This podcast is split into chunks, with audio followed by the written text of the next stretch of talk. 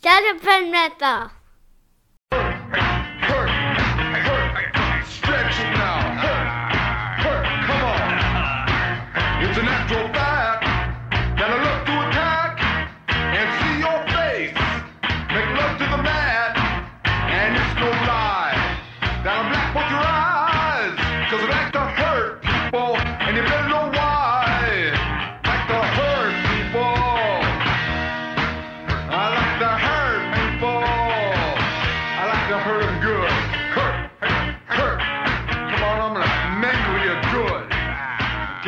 Hello, wrestling fans, and welcome to Shut Up and Wrestle, a wrestling history podcast about good conversations and great stories.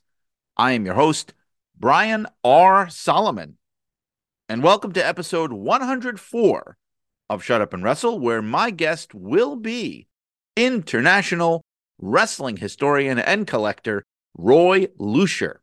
Been looking forward to this one for a long time. We'll get to the Roy Lucier conversation in just a minute. A couple of quick pieces of housekeeping this week that I wanted to get out of the way before we jump headlong into that. First of all, I just wanted to say thanks to everyone for the kind words, the listeners of the Jim Cornette experience. Yes, if you haven't heard it yet, I was afforded the opportunity once again to sit in with Jim, this time under much better circumstances. Brian Last, looking for a much needed, much deserved, and well earned break, a day off, if you will. So he called in me, the Joan Rivers of the Jim Cornette experience, to step in and co host with Jim. If you're looking for the episode, it's number 515 of the Jim Cornette experience called the Astronomy Edition. We had a blast talking about modern wrestling a lot more than I usually do on this show. So if you want to hear some of my thoughts on that, if you want to check out what Jim and I had to say about a wide variety of topics, check it out. The Jim Cornette Experience, episode 515, the Astronomy Edition. Thanks so much to Jim and Brian for giving me another chance to pop up on the show. I always have an awesome time and a great time doing it, so thank you. Also, want to remind you that the brand new April edition of Pro Wrestling Illustrated is on sale. It doesn't have a whole lot from me in there, but it's a great issue you want to pick up anyway because it's the year end achievement awards. I think aside from the PWI 500, that's the issue that everybody most looks forward to. They've been doing it now for over 50 years. The achievement awards predate even PWI itself. Goes back to the days of the earlier Stanley Weston, Bill Apter magazines. So do check it out. The April issue of Pro Wrestling Illustrated PWI Achievement Awards on sale now. Now let's get to this week's conversation. You know, it started out as we as a lot of us know, Roy Lucier is an expert on lucha libre. That's really his great love and also he has a great interest in Japanese wrestling as well. And we certainly talked about those things quite a bit for people that enjoy that kind of talk, but we got into a lot of other topics, a wide array of topics that I was glad happened. We talk about a lot of the changes in the wrestling business over the years, certain aspects of old school wrestling that we really love and that we really miss, things about American wrestling that were influenced by wrestling from other countries. We talk about collecting and tape trading, just a wide array of fascinating topics. I think you're going to love it and I'm going to take you to the conversation right now.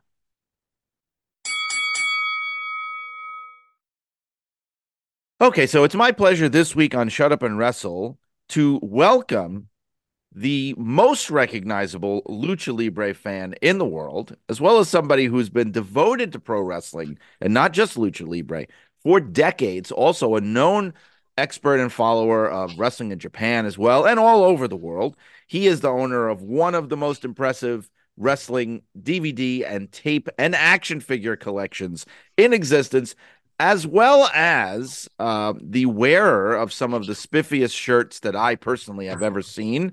I'm talking about the one and only Roy Lucier. Roy, thank you so much for being a guest on Shut Up and Wrestle. I appreciate you having me on, Brian. I'm really looking forward to uh, what we have to talk about today. Good. How'd I do with that introduction? I, you looked impressed with with yourself. I, thank you very much. I really do appreciate it.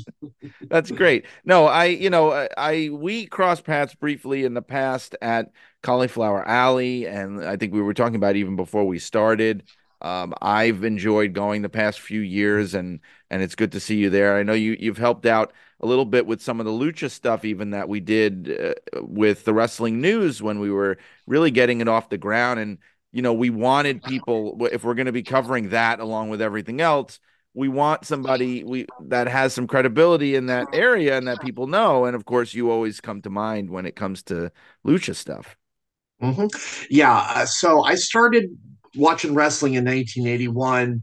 You know, just like any kid, it was all about you know WWF, NWA, World Class, whatever was on TV.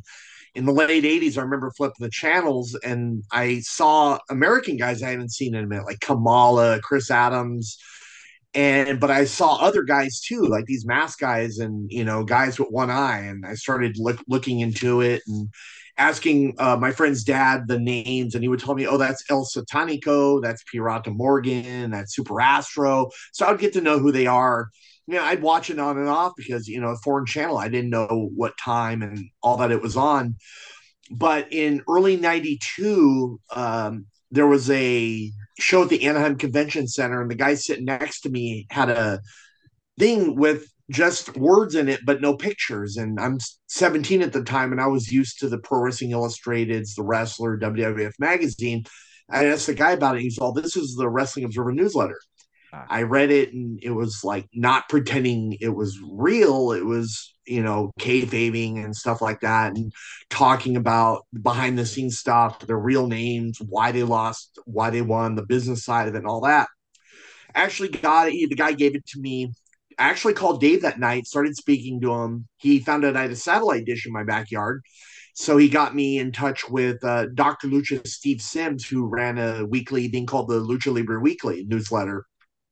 Started um, taping UWA wrestling, CMLL wrestling off a satellite dish because being in uh, Garden Grove by Anaheim, where I grew up, it was so close to Mexico. I get some great uh, feeds off the satellite dish that were really clear. So I started becoming a weekly source for lucha tapes uh, in the Observer. Went back when Dave had that reader section going on, the great thing too was all those great shows that were happening in the Los Angeles area, Cal State Los Angeles, Compton, Bell, later AAA at the sports arena.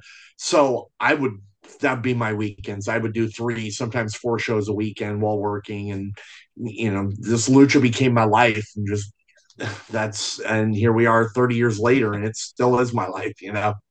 Yeah, you know, it, it's interesting. I guess the it's safe to say, and first of all, we're talking about a time, right? Correct me if I'm wrong, where lucha libre hadn't really penetrated that much into American style wrestling. Like today, it's so much a part of what we see on, you know, the most mainstream of American wrestling shows. I mean, on Monday Night Raw, you see guys doing all these moves that back in the day would have been like, whoa, what is this crazy stuff? This like lucha yeah. libre stuff. Now it's very mainstream in American style wrestling.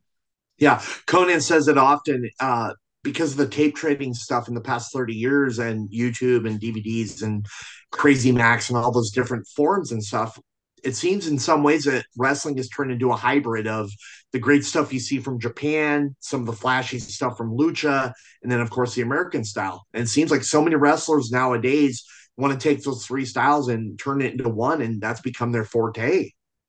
Right, because it used to be when they would occasionally bring in somebody that specialized in that style, it was a big deal. It was like, oh, you're going to see some amazing stuff here, fans. You know, I mean, like they really stood out from everybody else. Yeah. Nowadays, you know, to me, the ones that stand out are the ones that stick to one style, like yes. uh, Zack Sabre Jr., Negro, Negro Navarro, and guys that, or, or, you know, you got the LA Parks and the Rushes that cater to the violent side and don't mm. do the, the hybrid you know but yeah that's to me nowadays yeah it's it's almost more special to go back to doing one style because it's become so common to see the three styles mixed in one. Yeah and it's changed the, the attitudes have changed so much now because now you have generations of wrestlers and fans who've grown up exposed to it but like as you know full well there was once a time a long time ago where in in american in the American side of the industry, and I mean Canada too, it really was kind of looked down on. It was like um, yes, by the old timers. Like I remember reading in even in Lou Thesz's biography how he talked about when he would go down there to wrestle. You almost get the feeling like he was like holding his nose, like to sort of like he was cashing a check, and he looked at them as like circus performers, and these guys just didn't have a lot of respect for them. It was, eh, you know, almost like seen as a sideshow or something. Yeah.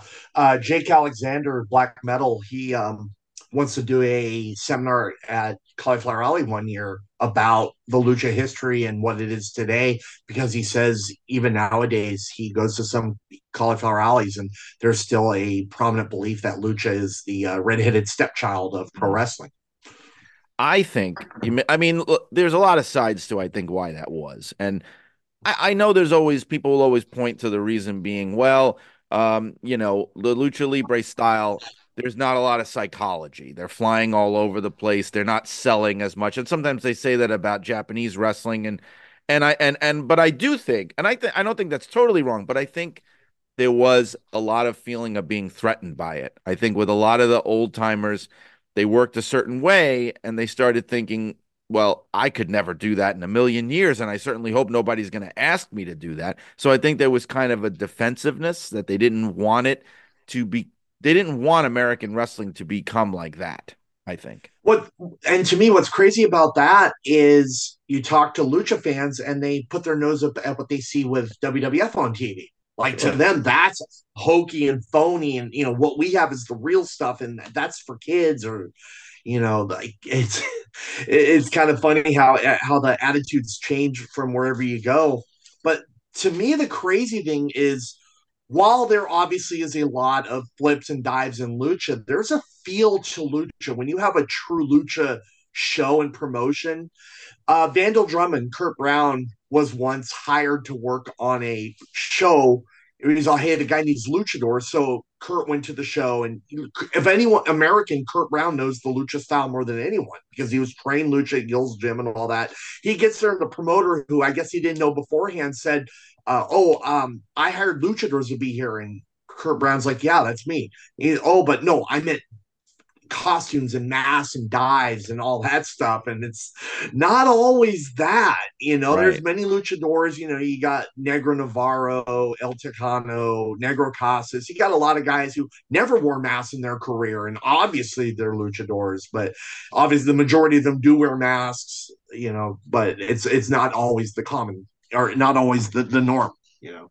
Yeah, and I have it on my bucket list to go to Arena Mexico, and I really mean that and uh, because you always hear that it's one of the most fun and exciting places to see wrestling. Period. I know Dave Meltzer has said that too. In his experience, it was the most fun he ever had. He never and been I, there. He's never been there. Am I am I confused on something then? What yeah, he, he went to Triple Mania. He went to other shows that AAA ran in okay. Tijuana. He's been to the Auditorio de Tijuana. He's been whatever, but he's never been to Arena Mexico. He was planning on going last year with Rob Bahari, Rob Viper online, but uh, that never happened. But oh. he's he needs he said he wants to go one day. Maybe yeah. So you know what? Maybe what he what I was reading or remembering is that he was saying that he had heard that from people that it was the most fun that they ever had seeing wrestling live. And I know you know my my sister lives in Mexico City now. She moved there recently, and she who watched a little bit of wrestling, not much, because she's my sister growing up. You know, she had a crush on Shawn Michaels, blah blah blah, but mm-hmm. not not a huge fan. But she's been going to Arena Mexico because it's so much fun, and awesome. she'll she'll send me videos. She's like, Brian, you have to come down here and see this. And like, my daughter went down there to visit, and they're sending me videos. My I was like, you got to get me a program, get me a mask, get me all this stuff. So now I have the excuse if I go down to visit my sister, I'm going to Arena Mexico. Period. And the crazy thing too about Mexico City is I believe 10 million people live there. There was an average on the weekends of 25 to 30 shows in Mexico City happening. Like Arena Mexico is just one of many shows. Uh, my wife went down there. My wife and I went down there last year for Triple Mania, and Triple Mania was on a Saturday. The day before was a was a Friday, and we had a choice of Arena Mexico or a whole bunch of different shows.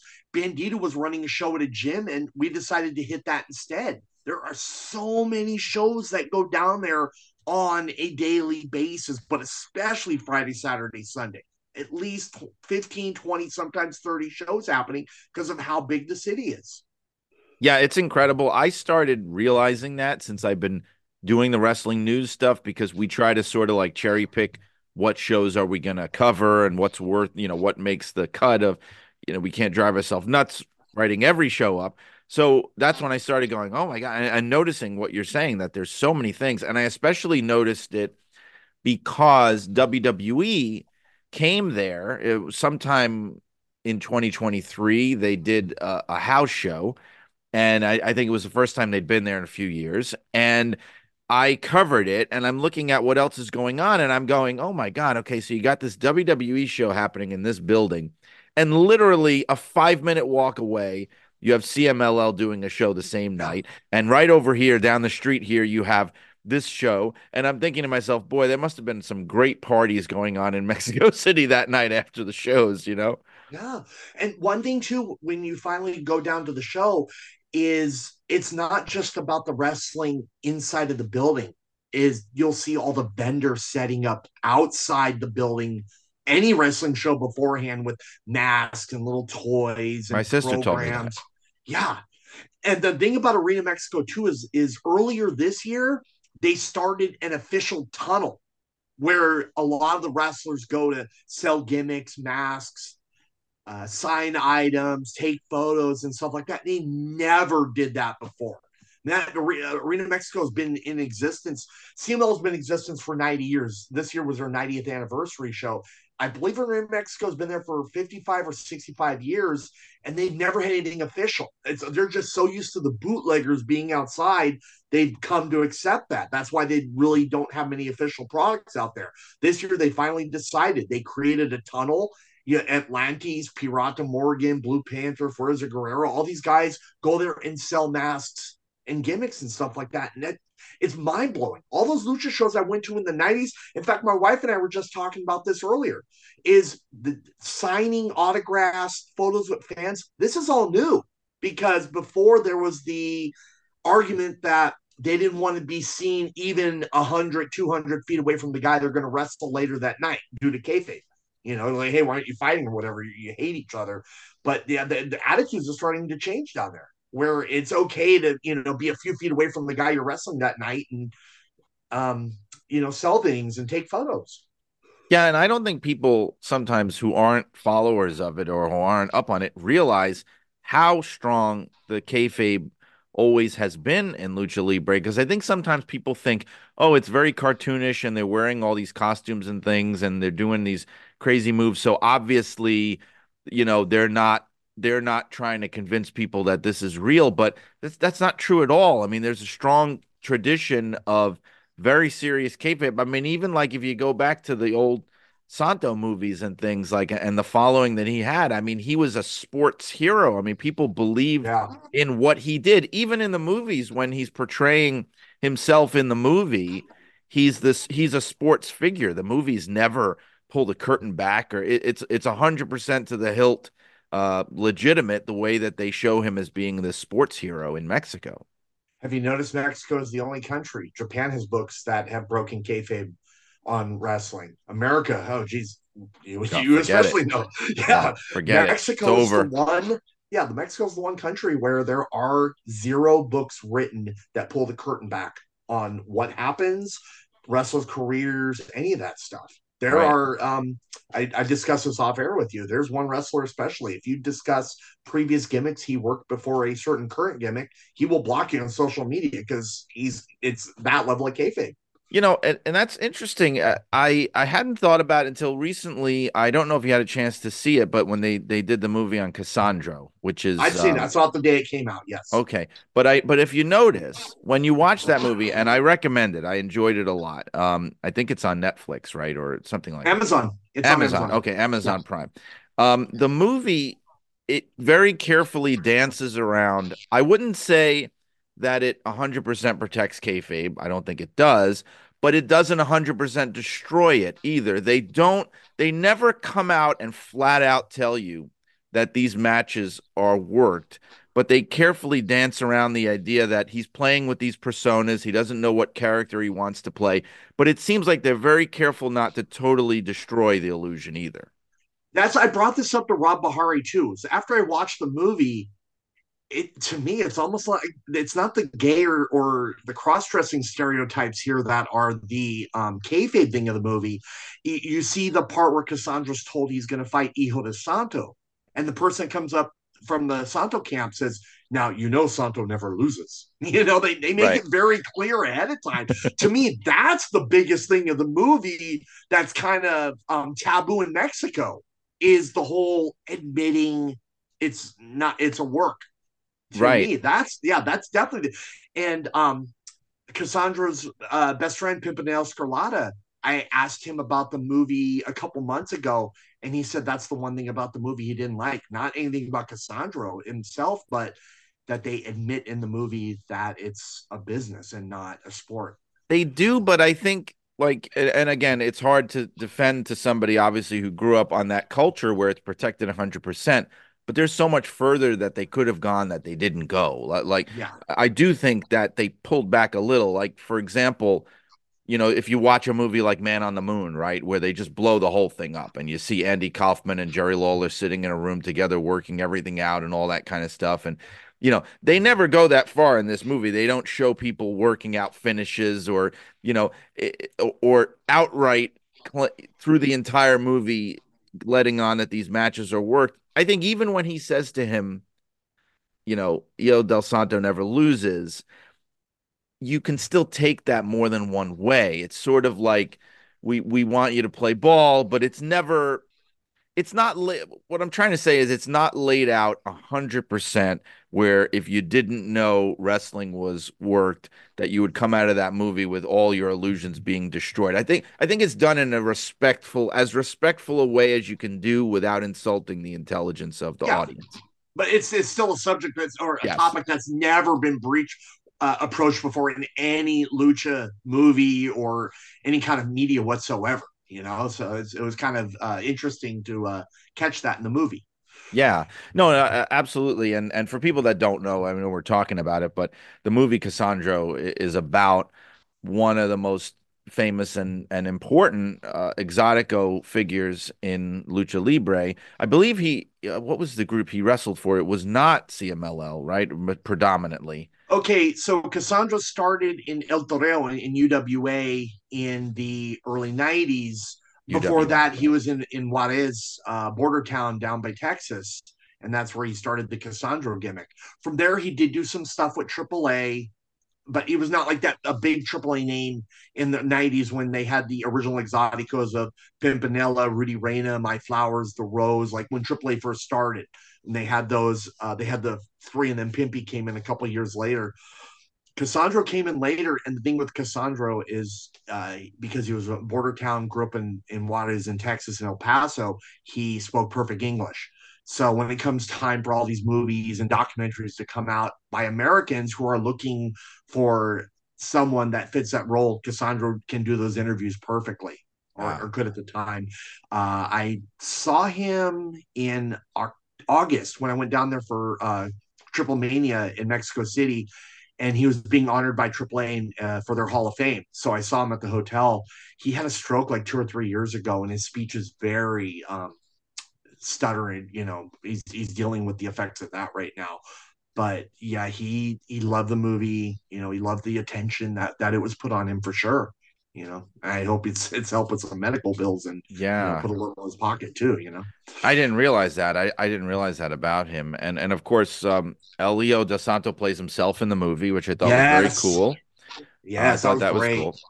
Yeah, And um, you know, the the thing that interests me is that the idea that you have this culture of wrestling, right? And sometimes it's hard for us to understand in this country that's so different from our own. And I'm curious to know what you know about how American wrestling, let's say WWE, because it's the most prominent. How is it viewed down there? Like when they come to Mexico City and things like that, is it a big deal or because they already have their established wrestling that's so huge there, is it just like, oh, it's that American stuff? Like how do they view it? Well, or, or originally in the 90s when I first started going to lucha, their nose was always like stuck up, like, oh, that's that's the fake stuff, and you know they use blood capsules and all the the stuff that you know non wrestling fans say when they watch WWF. Nowadays, because Rey Mysterio works for WWE, it's almost viewed differently. Like, oh, one of ours made it to America, and he's this huge superhero and stuff like that like when the WWE came down for the show in Mexico City, they put Rey and Roman Reigns together for the title. That was definitely a smart move. Yeah. Um, I don't remember what the attendance was on it, but obviously they did some great numbers with it. But now it's it's not the same. They they view the top guys, the Cenas, the Roman Reigns, the Reys, the Randy Ortons as uh, more than just wrestlers. I mean, they're larger than life characters because of what WWE's shown them. Plus, remember too, Rey has a cartoon on the Cartoon Network that started a week ago. So he's definitely viewed as something different. And I, I think it's starting to change a, a little bit to where CMLL has that original uh, two out of three falls. They stick to the rules of lucha nowadays Triple A's in 2001, they stopped doing two out of three falls. Everything's one fall. And they also got rid of certain rules of lucha. Like there literally are rules of lucha as far as tagging in. And I'll, have to put them up on my Twitter one day, but a, a, lot of it involves why guys can come in the ring without tags. Why right. there's which there's which no drives people nuts. That drives some American fans nuts when they watch yeah, it. Yeah, it's actually there. There's rules about lucha, you know, lucha libre 40s, 50s, and CMLL still does them today. There's no such thing as a hot tag there. Guys can come in the ring as long as you're on offense. But if you're on defense, they can't. You can't even like tag out. There really is no tags. But that's CMLL pretty much. So AAA. And I'm I'm I'm the ignorant American fan. So now help me understand that. What that means, this is interesting, is if you so you can tag you can you know there's no tagging so you can come no in tag. if you're on offense so if a guy is on defense if he's getting hurt and he's in the you know he's on the ropes and all that stuff in order for him to, for his partner to come help, he has to take over the offense of the match. So if he can't yes. come back from the beating, then they're done. They're doomed. Bingo. Bingo. Wow. That's why there's no such thing as a hot tag in a true lucha match. I never knew that. See, I'm yeah. I'm an idiot. Wow, that's yeah. that's really compelling. I, I kind of like yeah. that idea. There's something appealing about that idea that this guy has to make a comeback. He has to get for. back on offense because if you watch like you know old school CMLL AAA from the '90s, and you'll notice someone that's getting beaten up, whatever. The Rudos are kicking his butt. All of a sudden, he his partners just can't run the ring. He's not reaching for the hot tag. He's got to do something where he's whipped into the ropes, comes out, ducks a clothesline, Hurricanrana, and then his partners come running in the ring at that point because he's on offense. What I kind of like about like that about- is that one thing that drives me nuts about American tag team wrestling now is, you know, we we've always seen the idea that when your guy your guy's getting pinned, his partner's going to come in and try and break up the pin, you know. And a lot of times it'll happen more with the heels, and the faces will only do it maybe if they're provoked. But technically, I mean, there's no such thing as real rules in American wrestling, I guess, but yeah. it's it's supposed to be illegal, and the referee's supposed to give you a warning and get your partner out. But it's become so accepted now that it's just part of tag team wrestling that anytime somebody is getting pinned, their partner is going to try and break it up, and so it gets to the point now where they do this thing, which I find so dumb now, where they have to find a way to neutralize the tag team partner. So he has to be out on the floor, unconscious or something it's the only way you can get a finish in a tag team match because otherwise the fans are going to go, well, why didn't the partner try to come in and break that up? Like that's how accepted it's become. We've lost the idea that, well, technically that's illegal. You're not supposed to do that. So I like the idea that there's an actual explanation for why the partner wouldn't come in and try and save the guy, you know? Yes. Because I, yes. you know, it doesn't make a lot of sense to me that they just let it go all the time in American wrestling. Oh, he's going to break up the pin. Oh, of course he is, you know, and that that never used to be the case. I think I even remember a time where you can get disqualified if you did it too much. Like you do it a couple times, you'd get a warning, but if you kept doing it like a pattern of behavior, the ref would disqualify the team. Whatever happened to the five count too? Like I know. referees don't don't do the five count anymore. Um, what was it? Uh, I heard Matt Cardona or Brian Myers once say when they were in Deep South or Ohio Valley or Florida Championship, whatever it was, that Ricky Morton was one of the trainers and he was always training double team moves or whatever. But then when they got to WWE, there was that time where they were doing the legitimate, like the referee counted five, Yes. and you would get disqualified, and it would actually like beforehand they would say who's winning, who's losing, who's going over, whatever. However, the legitimate count thing, if if you counted five, the referee did, you were disqualified, even if that wasn't the plan. Yeah. And Cardona was saying that kind of screwed everything up because you you're trained to get all this double team stuff in, but there's a legitimate five count going on. So yeah.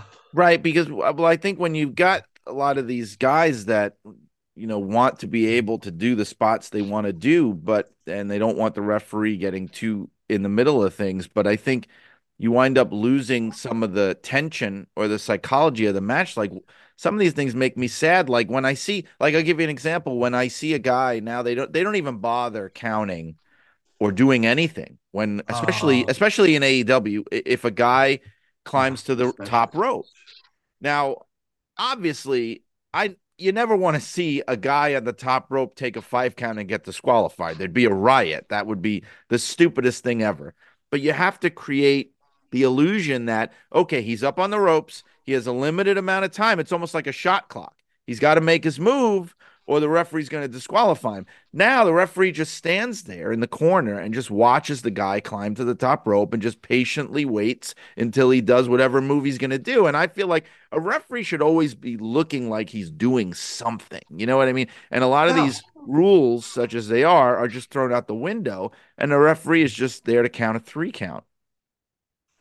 Yeah, I mean, another thing too is look at some of the old dives that Lucha was doing in the 90s.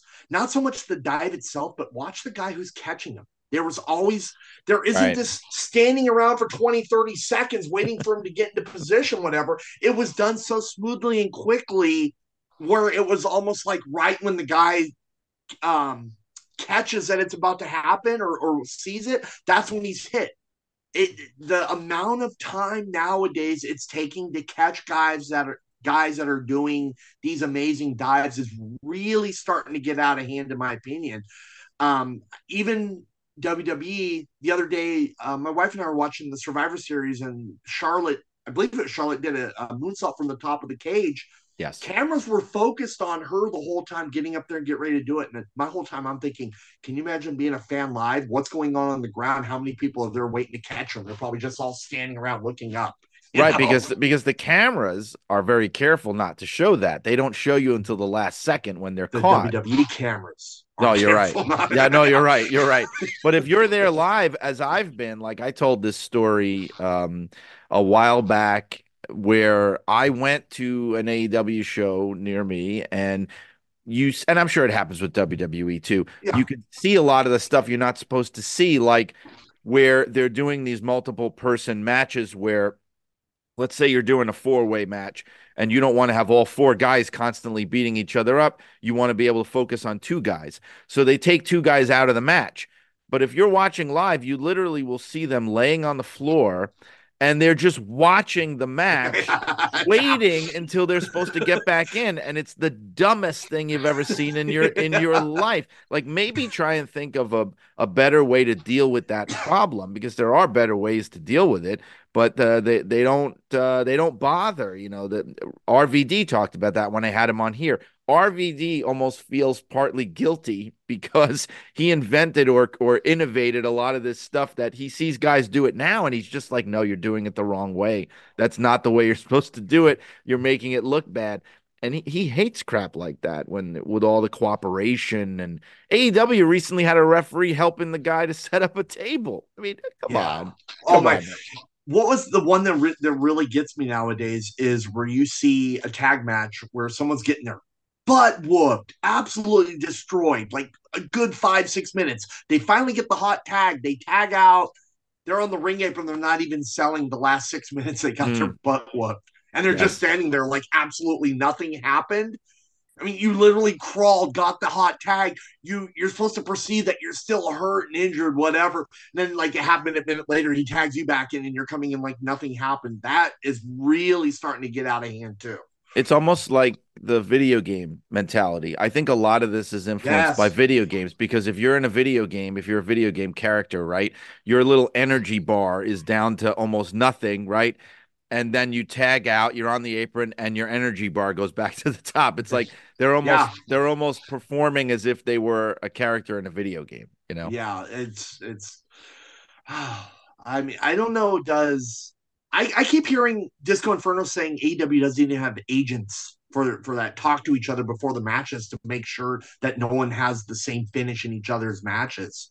Well, what I'll say is this: I, I, uh, I'll tell a little some tales out of school. I'm not going to name anybody, but you Yeah. know, I know some people that are um, that have been ba- backstage there, that have been in that environment, and so I've gotten you know some some firsthand accounts that I trust, and I don't think that it's the case that there's no agents, but what I think is that the agents don't have anywhere near the authority that say they do in WWE. I think there's a lot of lip service. It's just sort of like, yeah, yeah, yeah, yeah, that's nice, that's nice, and we're just going to do what we're going to do. And I think the agents sometimes very often kind of throw their hands up like they know they don't have any power. And so like people were telling me that sometimes the agents are not even really they're just like in the background like guys are working their match out in the ring or whatever they do. The agents are kind of hanging around not really that closely involved and they're just rubber stamping it. Like okay looks good. Yep okay yep you guys i trust you guys. You know what you're doing. And that's but that's why you see things like finishes getting repeated big moves getting repeated things that don't make sense and guys agenting their own matches. And look uh you know, there weren't always agents in wrestling. I mean, WWE No, WWE kind of invented that thing, that idea in the 80s, pretty much, of having this Yeah. cast of agents. But there's a reason they did that. They did that because they wanted their product to look as good on national television as it could possibly look. And so if you want the same thing, and that's the best system to use, you know, it, it's different if you're just doing it for the tw- 10, 12,000 people that are there, which was the mentality, right? It doesn't matter as much. But if you're on national TV, you want it to be as polished as it could be. And that's, you need those people. you know my favorite story about agents is. You ever hear when uh, uh, Chief Jay Strongbow was agenting an Owen Hart match? And I think I might guess know this. Yeah. Owen was in the ring, um, like kind of pretending nothing hurt or whatever, and basically kind of making a mockery of it. I think he was trying to pop someone in the crowd or the boys backstage or something like that. Uh, Strongbow caught what was going on, and he started saying, "That was ridiculous what you were doing. If this was a real fight, what would you do?" And Owen goes. If this was a real fight, I'd get out and break out in a war dance. you know, like and Strongbow like had nothing to Oh, like man. walked away. yeah, he's an interesting guy. You know, uh, working on the Gorilla Monsoon book, it's interesting to me that they're sort of like two sides of a coin, those two guys, and they got along very well, apparently. Uh, I mean, they're both Italian, pretending to not be Italian, right? So they had that in common. Yeah. But but it's an interesting thing when you hear people talk. Like, there's a lot of shoot interviews out there of people tr- like WWF wrestlers of the 80s and 90s trashing Chief J Strongbow. You you'll hear that a lot. Like apparently he was kind of grumpy and sometimes he gave advice that they didn't like or trust and you know he was he would do sometimes kind of mean cruel things. But with Gorilla it's the exact opposite. Like everybody loved him, everybody trusted him. The advice that he gave was always like on the money and, and he was he was well loved and it's it's just interesting how they both have a similar background and even in the company and they got along so well but they couldn't have been more different as far as their backstage presence was You know, I, I want to hear more. Like, I love going to Cauliflower Alley. One of the reasons is Tony Garea. Yes. He has some wonderful stories. I mean, from about his own career, but also agenting. You know, I mean, he was doing a lot of um, stuff that he was involved in that he doesn't get the credit for. You know, going going back to the '80s and '90s. He- yeah you're right about that and i think part of the reason he doesn't get as much credit as he deserves i mean he's not in the hall of fame there and he should be he really absolutely should be i think the times that i've talked to tony and i've interviewed him both when i worked at wwe and even in recent times i interviewed him for the gorilla book is you know, he's not an egomaniac. He's not one of these guys that loves to put himself over. He's a soft spoken guy. He's the kind of guy where you have to kind of coax the stories out of him. But once you do, they're great stories. But he's this, he's very much sort of like the times I've talked to him, it's like, well, yeah, I mean, you know, I, I guess it's sort of a big deal. I did this, that, or the other thing, but he doesn't consider it as much of a big deal as you do when you're talking to him. So I think that's part of the reason why he doesn't get that credit because he's not a professional uh, a self promoter, you know? Yeah. Didn't you have a similar story where Shane McMahon walked through your office, saw a photo of his like grandfather? Yes, yes, they- yeah, and like they don't they when they're in that world, they don't consider it that big a deal. But Right. you know, as fans and whatever we do, And That's it, yeah. Magically, a week later, the photo end up in his office or something. Yeah, he, you know, that's right, because because they're so close to it. Like I interviewed when I talked to Tony Garea, like at the in those days when I worked at WWE, not a lot of people were talking to him because a lot of mm. the younger writers and editors, like they weren't really up on that era of the company and they didn't know how long he'd been there and the tag team titles he'd held and everything. And I would ask him these questions like, listen, you were tag team partners with Haystacks Calhoun.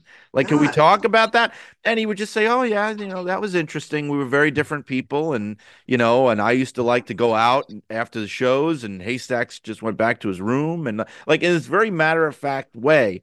But Shane was the same way, like you said. I had, you know, he looked at me like I was nuts because I had a picture of his grandfather up at my workstation. Because to him, that's just his grandfather, right? Like you said, Yeah. it was like, no, no, no, no. This is not just. No offense, this isn't just your grandfather. This is like, you know, but yeah, uh, later on, he wound up getting prints of the photo made up for his family, and it wound up appearing in the opening montage of the WWE uh, pro- programming for years. The photo, the photo of Vince Senior with the pencil in his hand, looking at the at the scheduling book, like literally booking the territory. You know, Yeah. I, I think he he didn't realize what a big deal it was. I think what happened was that people told him what a big deal it was. You know. yeah. Yeah, I remember that story. Yeah, guys get uh, it's not I I can respect that to a certain degree. It's like you're you're it's it's your job, it's your world. Like I think it's an interesting thing to me sometimes the difference between the older generation of wrestlers and the younger generation is my experience of interviewing them is that the old the younger guys care much more about the titles that they've held and the matches than the older guys do where um, to them it's more of a job and they're more cognizant of the money they drew as opposed to the titles and things. Like i i, I had to interview uh, Ric Flair for an article we did on his 16 world titles we did this and we wanted to break down every single one when you won it and what do you remember and you know uh, no offense it wasn't his fault but i think it really was a chore for him because it got to the point where he was like Yeah. look he said to me i think you know and remember more about this than i do like he, he's like i'm good with the first couple and he goes if you want to embellish it or write what you remember feel free but you don't find that as much with like i'd, I'd talk to somebody like um the Hardy Boys or somebody like that, and, and they can quote you chapter and verse on every title they won and where it was and who they beat and all this kind of thing. And uh, I think it just it's a different mentality. You know, you talk to Lawler, you know, he- to Lawler, it's a job. You know, like you you bring up when you came into WWF, and he'll tell you, "Oh, summer of '93." It was actually late '92. He, he'll get dates wrong, forget certain facts, whatever. And it's not like he's trying to lie or deceive the public. When you've been in the business that long, it just you're not going to remember everything with a fine fine comb, you know, uh, fine combing it or whatever. Even Rey himself, I saw Rey in 2017 and I had him sign the program to the Peace Festival and he was confusing it with When Worlds Collide. You know, and he's Oh, not yeah. he's not trying to deceive me. He just it's so many shows and so many events he's been to that you know unless something like oh the first show after Dominic was born or something with a personal note to it. You know, it's it's kind of hard for a lot of these guys to remember the exact details as well. And I, I I commend you for the books that you write for you know when you interview guys. You know they're they're trying the best they can, but I'm sure at the end of the day, still it's a job. It's not easy.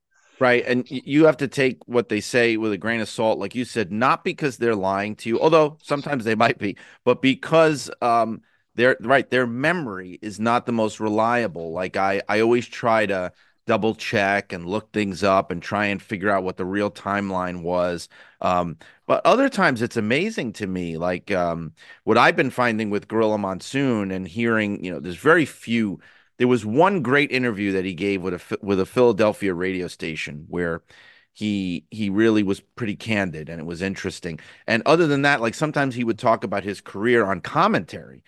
And it this particular thing blew me away. Um, do you remember when they had Nick Bockwinkel very briefly? The WWF brought him in and he was um, they weren't they, they decided not to make him a wrestler he was kind of old. They made him a road right. He was a road agent, but he also they tried him out on commentary, and yeah. and, and they didn't really love him. But there's some shows that he did with Gorilla. Gorilla. They're, they're, calling um, right. Um, you know, I know they did some Maple Leaf Garden shows, maybe SummerSlam. I know Superstar Graham was on SummerSlam with yeah. Gorilla, but there's a couple shows. And I heard Gorilla say something to Bockwinkel on one of them where he's just like, he made a comment like, oh, you know, there was once this match in Hawaii with a certain individual who's sitting next to me right now in a tag team match where he threw me out of the ring and I hit my head on on a microphone stand or blah blah blah. And and Bockwinkel is like laughing it off. And I'm sitting there going like, are they just bullshitting or I'm gonna look this up? And god damn it, it happened. I found the match, the date, they had a tag team match in Hawaii. It was um, I forget the other participants, but Bockwinkel was on one side, Gorilla was on the other. It was while Gorilla was briefly um, working out of California for about a year or two, and he would do shots in Hawaii. And it it amazed me that he would have such a specific memory and that he would say it on the air like that in a match during a match um, wow. You don't really get that a lot from those old timers. Like their memories notoriously fuzzy or everything's just blended together. But it was for him, it was crystal clear, I think, on a lot of things. Yeah, because I don't know if it was a Vince specifically. I mean, in, in those days, what I don't know if Vince was in their ear.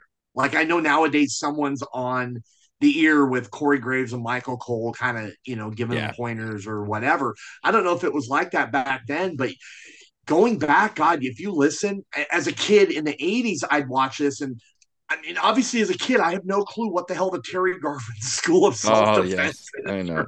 I, any of that stuff was about. But it's sometimes fun to go back and watch some of those old shows because you would hear um, Gorilla Monsoon mention uh, when Jesse Ventura is interviewing Adrian Adonis oh, these two used to be in the East West connection. That never happened in WWF. That was an AWA thing, and he's mentioning yeah. it. No? I always thought that was interesting how he would do that. Uh, and I think in the case of as far as Vince being in their ears, I I think back in those days, I I think it was a lot less because a lot of those guys were people that he respected too much to do that to. They were like his father's friends. Like I, I my understanding is, you know, Gorilla was not yelling I'm sorry, Vince was not yelling in Gorilla's ear the way he would, let's say, for a Michael Cole um, or even a JR. I think it was more kind of like polite suggestions of what yeah. he might want to do. And I think in the end, he kind of respected Gorilla's decisions and things. I think there were some discussions on what to do and how to do it, but there was a lot more leeway back then. And and he would, uh, Gorilla would reference stuff like that. Like I remember when the Funks came in and he was calling uh, in the beginning. You know, he would call Dory Dory Funk, even though they were calling yes. him Hoss Funk. And at one point, he says something on the air. He goes, Well, I've been informed that now we are going to be referring to Dory Funk Jr. as Hoss Funk. So I guess yeah. we'll call him that. Like, you know, only he could get away with uh with saying uh, things like that you know just kind of like um he look he's the he's a big reason why Bret Hart got over because he would talk about the Hart family and Stu Hart and the dungeon and when no one else did. And he felt yes. comfortable going out of the WWE zone and talking about all of wrestling whenever it when it suited their purpose. With Harley Race he never came out and said when Harley Race was King Harley Race he's not going to come out and say he was the NWA world champion. That would be forbidden but he would definitely make reference to the fact that this man had a lot of major accomplishments outside of the World Wrestling Federation. He he was the only one that seemed to be able to do that kind of stuff. Yeah.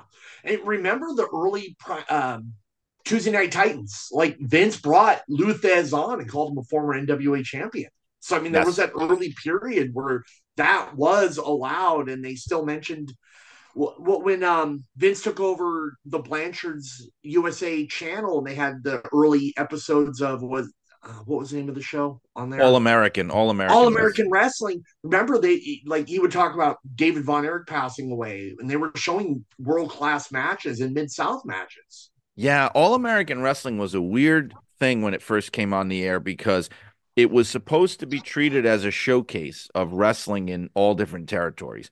And and when I went into the WWF video vaults, I actually found some of those clips and things of the different territories from that like 83, 84 era.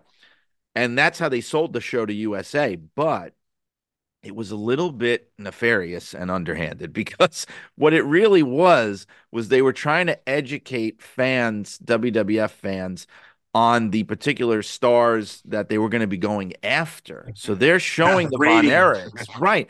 They're showing the Von Erichs because Vince wants the Von Erichs. They're showing, you know, I don't know if they, dog in Memphis, right, exactly in Mid South because they wanted JYD. So yep. it was, and of course the other promoters were like, "You you want some of my footage for your show? Oh, absolutely. Here you go. Great, thank you so much." But it was sort of like a wolf in sheep's clothing thing going on. Yeah, absolutely. Man, I, I, you, um, I love the amount of stuff in the vault, and I wish more of it was out there. A lot of it has to do is whoever owns Peacock fine combs that stuff like you wouldn't believe. Like I was told, um, you know, they really have to pay attention to the commentary. I mean, you and I know Jesse Ventura would say some pretty crazy stuff on there.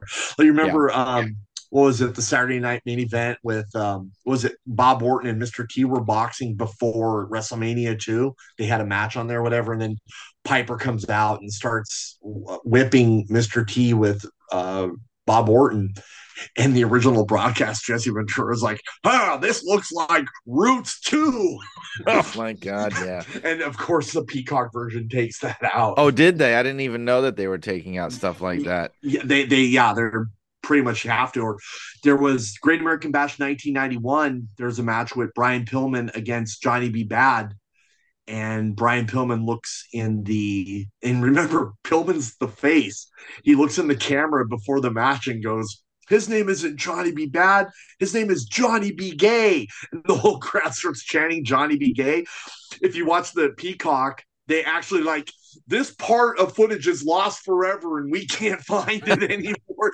they come up with some wacky excuse on that 15 seconds why it's gone. But yeah, it's hard. Like wrestling's so hard with stuff like that. It gets to the point where you you some of it you can't. Like I was watching, you know, I mean, like even certain characters, like they would talk about uh some of the black wrestlers or especially the Samoan wrestlers how their heads were harder yeah. than the white wrestlers. I mean, and it was just like comment like like a common thing to say to the point where the fans just accept it. Oh, don't don't headbutt the junkyard dog. You're gonna you're gonna get the worst of that.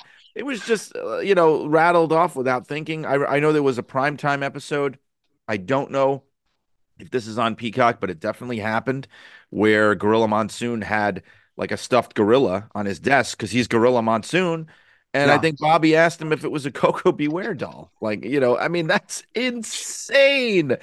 Um, I don't know. Remember I, I Jesse? Remember Jesse Ventura? Like he would never call him Koko B. Ware. He called him Buckwheat. Buckwheat Ware, right? Buckwheat Ware, that kind of that, right? And he did that at WrestleMania three, and yeah. so I mean, like it's hard. It's like it, it's understandable why sometimes fans get freaked out because they know how much bad stuff is in there, and they're thinking, "Oh my god, if the executives really knew." They might pull the whole library off, you know, like it's not even worth the trouble to to scrub it. But I think that's sometimes why it's better when it may not be better for their bottom line, but it was better when WWE controlled their own streaming platform. Yes. They could just do yes. what they want. And, you know, you just say it's like what you do with films or old cartoons and things. You put a disclaimer at the beginning, and I understand that rather than tamper with the historical footage and mess with it and chop it up. And You just you acknowledge it, you put a disclaimer on it, and you move on. This is historical footage, you know. Yeah, or like Andre the Giant would wrestle Junkyard Dog, and Andre would headbutt JYD, and Andre would be selling it. Well, that's because he's black, and he should have known better. You can't do that to Junkyard Dog, and Yeah, yeah, it's it's wild what they what they got away with, like you said, with Gorilla and the Terry Garvin School of Self Defense, and they were oh making all these inside jokes, and you know, little did we know what was going on. I think he even made like a foot joke about Mel Phillips on one of the primetime episodes too. Uh, you know, it's it's uh, now knowing what we know now, and it's not just him; it's everybody. I mean, Lord Alfred Hayes and Bobby Heenan and Mean Gene Okerlund. I mean, they all were doing that. Yeah, and like Lord Alfred Hayes, I was watching the other day, and the two guys were in the ring, and this fine young man is a uh, a, a student of the Terry Garvin School of Self Defense, and then Lord Alfred Hayes, all yeah, and I heard he'd get really deep behind him and really Yes. teach. Yes, believe me, I've been going through all that footage and it's all in there. It's very much in there.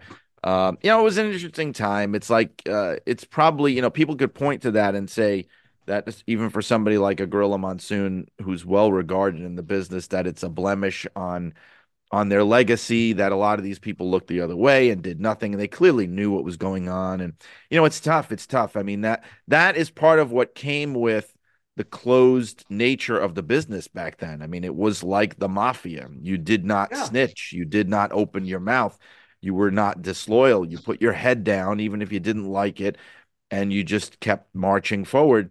And I think that's what some of these old timers did. And interestingly, like the guy that couldn't do that was Bruno.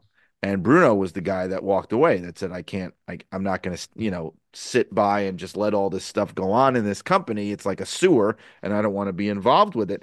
But um, that was by far the exception and not the rule of what was going yes, on. yeah. yeah, absolutely. But, you know, I wanted to mention too, uh, while we still have time, the other aspect I wanted to talk about a little bit is Japan, because I know that that's another great love of yours. But Oh, Um, much. Yes. the the thing and uh, um that when I asked you before about lucha and the way they look at American wrestling there, one of the reasons I mentioned it is because if if my understanding is right, um, it's really not a big deal in Japan at all. Like WWE is No. really very a very minor blip on the radar over there.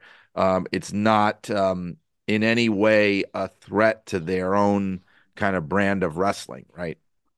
it crazy thing about Japan is you talk to old timers that are from Japan, live in Japan, even the newer generation, like you bring up pro wrestling. To them, it's still Giant Baba, Antonio Inoki, Ricky Dozan. You know, you talk about the Americans, oh, they know Stan Hansen, uh, Hulk Hogan, Andre the Giant, the Destroyer, you know, the, the, the larger than life stars from there. Nowadays, there, no one in Japan fits that mold. They don't Mm. have the mega stars anymore. Okada, um, just the guys nowadays that are the Tanahashis. There, there's no crossover between that market and the mainstream in Japan. So it's it's not that it's shunned or looked down on. It's Japan has not done a good job creating those larger than life characters like they used to have. Well, let me ask you this: the the the crossover, right? The way that you mentioned how some of those stars are legends forever, right? Um, is that an awareness that's mainly really just with the older people in Japan, or do the younger people there who weren't even around, do they have an a, an awareness of of those guys, or is that sort of like talk? Yeah, that's kind of what I thought. It's like talking to somebody here about you know who's twenty years old about Lou Thesz. You know what I mean? They're gonna look at you Yeah. like you're got eight heads or something. Yeah, the thing with Lucha is even nowadays, Santo movies are the normal on the weekends. I was in Tijuana back in August or September, and I turned the TV on before the show began. I was just flipping through channels. Santo movies on like 40 channels, two of them had Santo movies on. So it's still the normal. Kids there grow up still idolizing and knowing who Santo is because he's very much a part of their culture. In Japan, that doesn't exist anymore. There is Yeah. nothing crossover. Uh, they, they may know the name Inoki because he fought Muhammad Ali, and there's things that he, he was part of their Senate over there, the Japan Diet. But they they don't have that anymore over there. Yeah, you know, I, I one of the non-wrestling books that I wrote was a book about Godzilla. and Godzilla films. And Did you hear the guy who did the costume passed away this morning? which one? Because I know the original guy died a while ago, Haruo Nakajima. Yeah, I, I was going through online this morning, and whoever it was passed away at 84 years old. The guy who wore the costume in some of the oh, fights or Oh, something. Okay, yes. No, I think I know who you mean. He was he played okay, so 80 right. So he played him I believe in the second wave of Godzilla movies that came out in the 80s and 90s. Um I forget the guy's name. Right. Satsuma. Right, yes. Yeah, Yeah, Satsuma passed away this morning. Right. Okay. So he took over the role um, when they brought Godzilla back in the 80s, like with Godzilla 1984 and all that. Uh, right. But when I wrote um, that book, I came across this phenomenon, which I think maybe is similar to what has happened with the wrestling is in America, we have a very different view than they would have in Japan. Like in America, almost, and this may have changed with the past couple of Godzilla movies that have come out, but in America, Godzilla is better remembered than he is even in Japan. Like in Japan today, the Japan of today, Godzilla is something like it's like what your what your mom, dad, or grandparents watched or liked. Yeah. It's it's it's sort of like this archaic part of pop culture. It wasn't really Like John Wayne movies to us, like Yes. Roy Roger movies to us. It's, Yeah, it's considered a past generation. Yeah. it's almost like another thing is is um, like Laurel and Hardy. I discovered because I was a big Laurel and Hardy fan that Laurel and Hardy is is is beloved in the United Kingdom way more than in the United States today. But it's seen as something that your parents and grandparents like. So I mean, like if you if you talk to people in America, it's almost like Godzilla feels like more a present part of the pop culture here than there.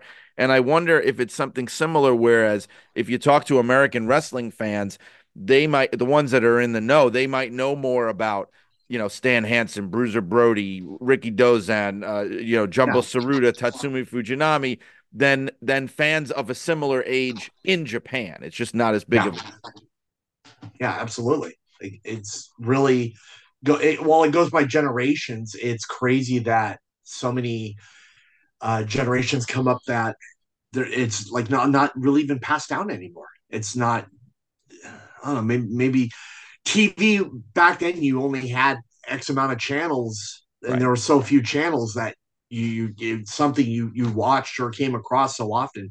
Nowadays, kids just grab their phones to watch what they want, and there's not that crossover anymore.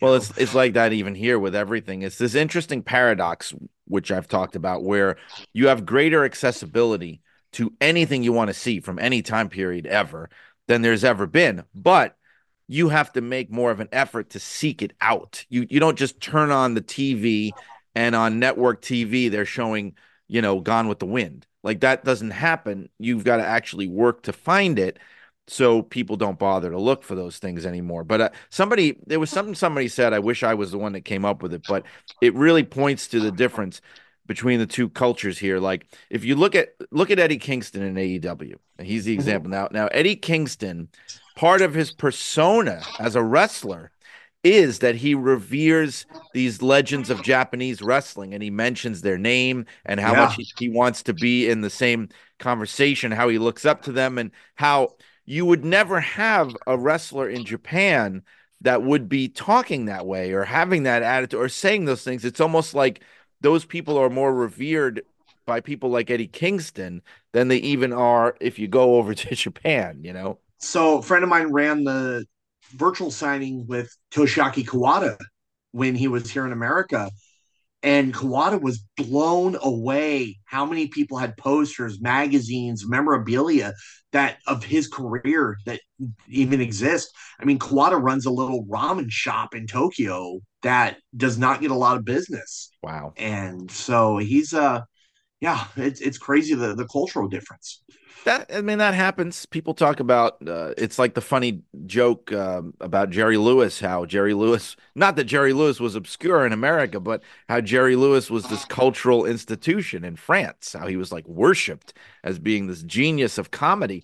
And so I think that even happens uh, with American figures. Like like I said, Laurel and Hardy in the UK are bigger than they are in America. How you've got these American exports that somehow take a life of their own in other countries and are better remembered than they even are here.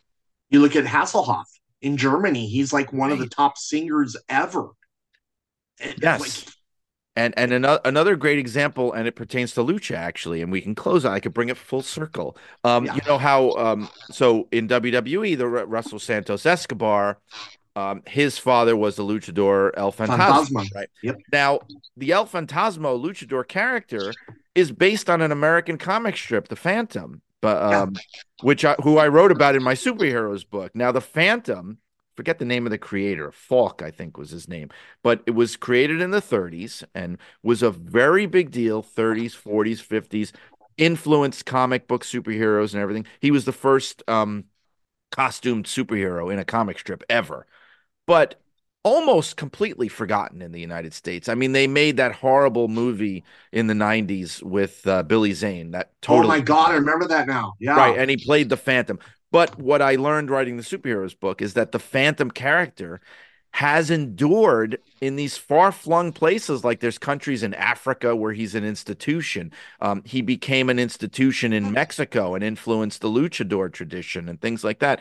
Whereas here, it, almost completely unknown by this point. Did you see the documentary about the singer that somehow his record ended up in South Africa and he No. ended up being um like a huge freaking deal and he didn't even know about it for decades and then finally someone they were South Africa believed this singer had died uh, a long time ago. And then finally someone reached out and the doctor goes, Are you talking about my father? Like in America, his record only sold 30 copies.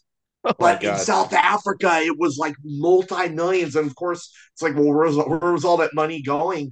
but he ended up going to South Africa finally in the mid 2000s and, you know, having concerts there that sold out. Um, he had a Rodriguez. That's Was his- wild. No, I didn't know yeah, that. there's a there is a movie about it, um, about his life. I'd have to look it up, and I'm sure one of the listeners out there can bring it up. But yeah, Rodriguez was It's was weird. his name. It's weird how that happens. Like if if you look at the uh, costume of El Fantasmo, it's loosely inspired by the Phantom with the domino mask and and and the look of of how the Phantom looked and um the origins of that are probably even forgotten. There there's a tribe in Africa who uses his iconography with on their weaponry and on their shields and things that they because the character is so revered. But um yeah, pop culture is weird like that. You know, thing, Yeah, it's called it's called Searching for Sugar Man. It's about the life Oh. of Sixto Rodriguez. okay. So yeah, literally the top singer all time of Australia, South Africa, and the guy lived in Detroit had no clue that he was as big as he was until like the mid 2000s, and he had sold more albums than Elvis, the Beatles, all that combined. well, somebody then, as you hinted at, was clearly also ripping him off because Yeah, if that was the case, he should have been seeing a piece of that. So somebody was making a field day on it. That's amazing. yeah. So th- to me, it's crazy how lucha. You, when you go to a lucha show, you almost have to think as a not an American watching outside on a lucha thing. You have to think almost like a Mexican while you're watching it, how the crowd reacts. It's completely different than a, a U.S. experience. I mean, you catch a true lucha show. There's promotions up here in America, Pro Wrestling Revolution. There's some other ones that do it in English with luchadors and stuff like that. Then when you go down to Mexico and you get that lucha flavor to it, like I took my wife to, I mean, we went to Arena Mexico in 2020 in March of 2020, but guess what happened the week that we were there? Mm, The world shut down. yeah. So, so we uh, went back in 2022 and she experienced true lucha for the first time where like AAA ran their Triple Mania show. There was one match on there between LA Park and Villano IV. Not a single flip or dive or anything like that, but there's this like feeling of lucha to it, like this emotion to it. And when you when you go to a lucha show and you just feel like a certain energy and difference from that from an American audience. It's it's a it's a crazy feeling, and it's why I've fallen in love with lucha. I've probably been to over two three thousand shows in my life. I, I lost count a long time ago, but this has become my life, and I, I love lucha with all my all my heart and soul. Well, now now I know I need to get down there and I want to get down there more than ever before. I have to I have to see this for myself. I've gotten the the videos sent to me, but your you know, your love of this comes through and I'm I'm just glad that that you made some time to talk about it and come here because I think a lot of people listening to this um, will feel the same way. I hope so. Yeah, because yeah, I, I it's crazy. Uh, those shows in the 90s that I went to in the Los Angeles area, Los Angeles, Bell, Carson, Compton, especially Compton. We all we all know Compton, the Easy E, NWA, all that stuff going on. There used to be these lucha shows taking place in Compton every Friday night, 80 to 100 people there. And they would have Rey Mysterio there, Psicosis, La Parka, all these big names in front of all those in front of a small crowd. They would come up and, and Rey told me he got like 100, 200 bucks for the shows. Jericho worked there too. You know, he was in town to see uh, Ozzy Osbourne and he came in and worked a show there. But what's crazy looking back is I talked to the promoter, the luchadors, and all that. I was the only white person in that crowd. Literally the only white person in the crowd on, on the majority of those shows. Easy to find you, right? If they're yeah, looking easy, easy to see me. Yeah but it, there's just a feel to it that I really can't be matched. And you know, I, I, invite everyone out there if you have a chance to really catch a true lucha libre show, get, do it. You know, some, some amazing Absolutely. stuff. Absolutely. Yeah. And I know I will at my soonest, soonest opportunity, maybe next summer, who knows. And when I do, I will report back to you for sure. Gotcha. Can I share my socials? Yeah, please. Let's do that. Uh, how people can find you and all that good stuff. So the best way to find me is on Twitter at Roy Lucier, R O Y L U C I E R. I do have a blue check mark. Um, the reason I paid for it is as many videos as I have, and my collection is over 17,000 DVDs at the last count. When I upload a video onto Twitter, remember if you're not blue check mark, it's limited at two minutes, 20 seconds. With the check mark, you can upload as long as you want. So that's why I put that up on there. Oh, so that's how you can find me. Um, I'm always sharing. I have thousands of lucha magazines, Japanese magazines, American magazines to go through. Uh, as far as my videos, by the way, I mentioned having 17,000 videos. Now, I used to have one YouTube channel for everything, but then copyright would come and the entire channel would get taken down. So, what I do is I put all my stuff up on different YouTube channels Roy Lucier CMLL, Roy Lucier AAA, Roy Lucier WWF, Roy Lucier Houston, Roy Lucier Olympic Auditorium, Roy Lucier, um, whatever I can think of, uh, Wrestling Independence, Japanese Women, All Japan. So everything's on different channels. So let's say one channel gets taken down, the rest of the channels still exist. I don't charge for any of my stuff as much as my wife would like me to make some money off of this. I put all this up for free to share with the world. I travel the world. I so I went to Monterrey a few months ago and bought a huge VHS collection, and I'm still sitting here going through them tape by tape, looking for rare stuff. And I found quite a bit of it that you know the public hasn't seen in a long time. Is it's a, it's a huge passion of mine. You know, just to share it with the world. That's great, and I know I'm I know I'm not the only one. There's a lot of people out there that appreciate the stuff that you do and that uh, the others like you have done to preserve the history. It's so important. Thank you. Thank you very much.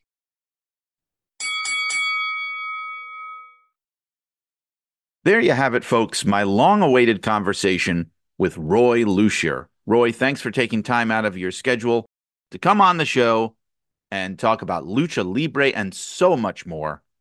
I know that I appreciated it, and I hope that the listeners of Shut Up and Wrestle appreciate it as well. And keep listening to Shut Up and Wrestle because next week is something I know you're going to appreciate. People have loved the couple of episodes I've done where I dip into my archives of interviews that I conducted in the past, either in my time working for WWE or otherwise. And I'm doing it again with next week, episode 105 it's going to be an archival interview that I did in 2007 with the living legend Bruno Sammartino. I can't wait to share this with you. I've been sitting on it for so long. I've done nothing with it really all these years. I'll talk about why I did it and the purpose of it and everything. And I'll be sharing it with you. I believe it's about a half hour long or so. That'll be next week, episode 105 of Shut Up and Wrestle from the archives. Other great guests on the way. We've got Kristen Ashley from the staff of Pro Wrestling Illustrated talking about women's wrestling. We've got Steve Johnson, the historian and writer and longtime working partner of Greg Oliver, as well as the author of a book that a lot of people are talking about, Ballyhoo, talking about John Langmead, a conversation about the early 20th century history of professional wrestling. That's going to be one you're not going to want to miss. Check out our show each and every week. You can find it at our website, suawpod.com. You can also find it in all the other usual places where you find podcasts Spotify, Podcast Addict, Podbean, Google Podcasts, or Apple Podcasts. And while you're at it, join our Facebook group, Shut Up and Wrestle with Brian R. Solomon. It's a great group of folks. If you want to make a modest financial contribution to the show, there's a few ways you can do it. On my Twitter profile, Brian R. Solomon, you'll find a contribution button at the top of my profile page where you can contribute via Venmo or Cash App. If you prefer to use PayPal, I am Brian R. Solomon on there, so seek me out. You can also reach out to me via email, Brian R. Solomon at yahoo.com, if you want to pick up an autographed copy of either of my two books that are out now Blood and Fire, the unbelievable real life story of wrestling's original Sheik, or Superheroes, the history of a pop culture phenomenon from Ant Man to Zorro. But there's a lot of other projects I work on that you can check out. There's the wrestling news each and every morning from Arcadian Vanguard. Find it at thewrestlingnews.com or on the YouTube page for Arcadian Vanguard. The magazines that I write for. As I mentioned at the top of the show, Pro Wrestling Illustrated, get it at pwi-online.com. Inside the Ropes magazine, you can get at insidetheropesmagazine.com. If you're looking for me on social media, you can find me on Twitter and Instagram at Brian R. Solomon. My author page on Facebook is Brian Solomon Writer. And on any of those social media platforms, you'll find the link to my author website out on the World Wide Web. Shut Up and Wrestle is a production of the Arcadian Vanguard Podcast Network. And as always, this has been Brian R. Solomon asking you to keep those cards and letters coming in. And also asking, what can I say to you after I've said that I'm sorry? So long, wrestling fans.